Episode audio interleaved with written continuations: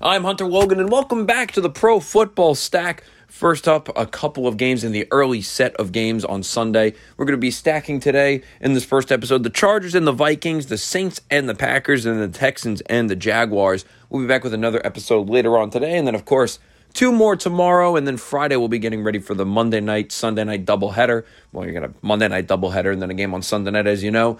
But enough talk about the schedule. Let's get right into it with the Chargers and the Vikings, a battle of two 0 2 teams. You could really make the case that this game could make or break a season, or even get a coach fired because if Brandon Staley loses this game. How can you convince management that you have this under control? Coming into this game, the Chargers open up as two point favorites, but it shifted now with Minnesota being favored by a point and a half. You get the Chargers on the money line minus 106, the Vikings at minus 110, and the over under is set at 53 and a half. Now the Chargers coming in, they're 0 2 overall and against the spread, two overs in that time. They're 0 1 on the road. They're coming off of a loss in Tennessee. They lost that game in overtime to a Nick Folk field goal. It was just a perfect Titans win, exactly how you just kind of like think the Titans aren't going to do anything and then they just beat the Chargers. But I think it's time we realize that the Chargers, they may just be overrated. Everybody kind of just loves Justin Herbert and this is not a Justin Herbert problem. I think it's a entire team problem because Brandon Staley from a defensive background, they've been one of the worst scoring defenses in the NFL. They've been ranked in the mid to high 20s. No, last year they were like 28th in scoring defense. So you don't really keep the ball out of your own end zone. And also, Brandon Staley's backed off of being super aggressive, like fourth and one from the Titans' 45 yard line, and he punted the ball.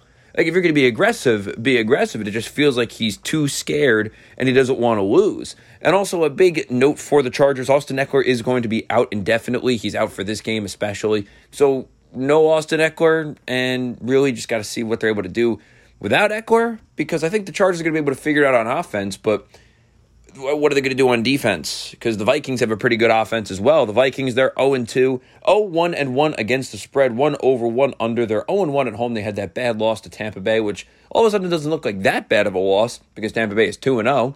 But they're coming off of a loss last Thursday night against the Eagles. It was a tough loss for them because they kind of got back into the game. They had the Justin Jefferson play where there was a touchback, and you kind of wonder what would have happened if that touchback didn't happen. But they did lose Udoh, their guard. He's out for Minnesota, and that is a big loss because Minnesota's already kind of putting this whole offensive line together. That's why I have some concerns for Minnesota in this game. But I do like the Vikings actually at home. I think it's going to be a gritty game. I don't think they're going to get to that 53 and a half number, but I do think it's going to be somewhat of high scoring because you can even get a 30 to 20 game and it won't even reach that over. So I like the Vikings at home to cover the one and a half because I just can't find a way to trust the Chargers. And I'm going to go with the under, but I'm not so confident in the over under as I am with Minnesota winning the game. Stay right there. We will be right back on the Pro Football Stack. We'll get into the Saints and the Packers here on the Pro Football Stack. We are back on the Pro Football Stack, ready to talk about the Saints and the Packers. Two teams, obviously new quarterbacks, new ideas. Let's get right into it with the lines opening up with the Packers being favored by a point and a half at home in their home opener, and the Packers are now favored by two points, so it's Packers by two. You can get the Saints on the money line plus 110, the Packers at minus 130, and the over under is set at 42 and a half. Now the Saints are coming off of a win on Monday Night Football. They're 2 0 overall and they're 0 1 and 1 against the spread. Two unders in that time. They just can't seem to find a way to put the ball in the end zone enough. They're also 1 0 on the road like I mentioned. They did get come off of a 20 to 17 victory against the Panthers, and Carolina kind of made that game close. They scored a touchdown with under two minutes left, and it was up to the onside kick, but Taysom Hill ran for a first down, and the Saints were able to close that game out. But the one thing you could say about New Orleans, their defense still really good, and I still have some confidence in Derek Carr. I think a lot of people still do that yeah, he's not, I wouldn't want to say struggling right now, but they just haven't put it all together. But there's enough talent down there with Michael Thomas, Chris Olave, Alvin Kamara has not even made his debut yet. He'll be back in two games. So I think when Kamara comes back, it'll be more of a dual threat offense. And I think you're really going to see Derek Carr and the rest of that offense thrive when he comes back. And that's going to be a big relief for Dennis Allen. Right now, it's just survive, survive, survive until Kamara comes back. But they're 2 0 and they're beating teams that they should beat. Now, for the Packers, you could say that last week they blew that game. But you could also say help is on the way. They're 1 and 1, 2 and 0 against the spread, two overs in that time. And this is their home opener. They're coming off of a loss against the Falcons where they were up 24 to 12 and they found a way to just blow that game and choke it away. And give Arthur Smith credit. He's got that team in Atlanta ready to play, ready to go and winning games. They're 2 and 0 as well. But the Packers just, it felt like it was a game that they should have won. And Jordan Love, he's doing some good things and doing some things that make you like, what are you doing? Like when he fell over the offensive line. But I still have confidence in Jordan Love. It's his first couple of starts in the NFL still. It's his first time having this full time starting job. And also, help could be on the way. Christian Watson is questionable. Aaron Jones is questionable. I would keep an eye on that if you're going to bet on this game, see if those two guys are ready to go. But I do like New Orleans going into Green Bay and winning this game. I think it's going to be a very close game. I would not be surprised if Green Bay pulls it out, but I just think that the Saints defense is going to give the Packers offense trouble. And I like the Saints to go in there on the road. And I see it being like a low scoring game. I think it's going to be something like 20 to 13 New Orleans. So I like the under in this game. Stay right there. We will be right back on the Pro Football Stack to wrap this episode up with the Texans and the Jaguars right here on the Pro Football Stack. Welcome back to the Pro Football Stack. Of course, Hunter Logan back with you talking about the Houston Texans, the Jacksonville Jaguars, and Two teams at very different spots, but of course, an AFC South matchup, which is always entertaining. The Lions opened up at the Jaguars, favored by seven. It's gone up now to minus eight and a half, so the Jaguars are eight and a half point favorites. You get the Texans on the money line plus 330 and the Jaguars at minus 420, and the over under is set at 43 and a half. Now, the Texans coming into this game, obviously, CJ Stroud is the quarterback. He threw for over 300 yards last week, He did, but they're 0 2 overall and against the spread, one over, one under in that time. And they did lose on the road in week one, so they're 0 1 on the road. They lost that game to Baltimore 25 to 9.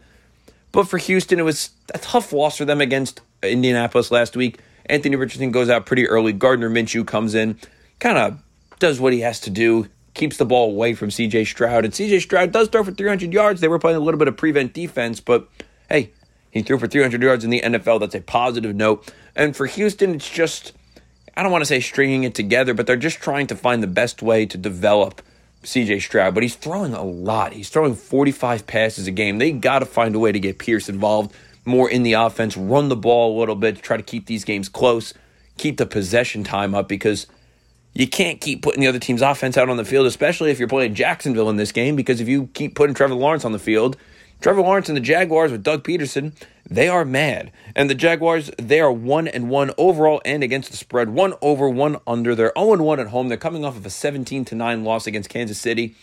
A game that I I mean, nobody's surprised the Chiefs won. I think we're just surprised about how the Chiefs won. We thought it was going to be high scoring, touchdowns left and right, and it just wasn't. The Jaguars couldn't figure out a way to really move the ball, and I expect a big offensive performance out of them. Calvin Ridley has looked good. I think we all kind of forgot just how good he is. They also have Zay Jones. They're also running the ball pretty well with ETN. I think that they're going to be able to take their anger out this week. I think it's really going to be the Jaguars looking at the Texans saying, we need to get to 2 and 1 because we don't want to lose this division to Tennessee because I think a lot of people forgot just how good of a coach Mike Vrabel is. So I do like the Jaguars at home to cover this number. I think this is going to be a smackdown game. I do think the Jaguars are going to smack them around pretty good, and I think it's going to be a convincing win, something like 30 to 10, 30 to 7. I don't really think the Texans have much of a chance in this game. So I'm going to go with the under because I just don't think Houston's going to score that many points. For more NFL, NBA, and NHL game and betting previews, head to the Sports Betting Stack. I'm Hunter Logan on this episode of the Pro Football Stack. For the ones who work hard to ensure their crew can always go the extra mile, and the ones who get in early so everyone can go home on time, there's Grainger, offering professional grade supplies backed by product experts so you can quickly and easily find what you need. Plus, you can count on access to a committed team ready to go the extra mile for you. Call, clickgrainger.com, or just stop by. Grainger, for the ones who get it done.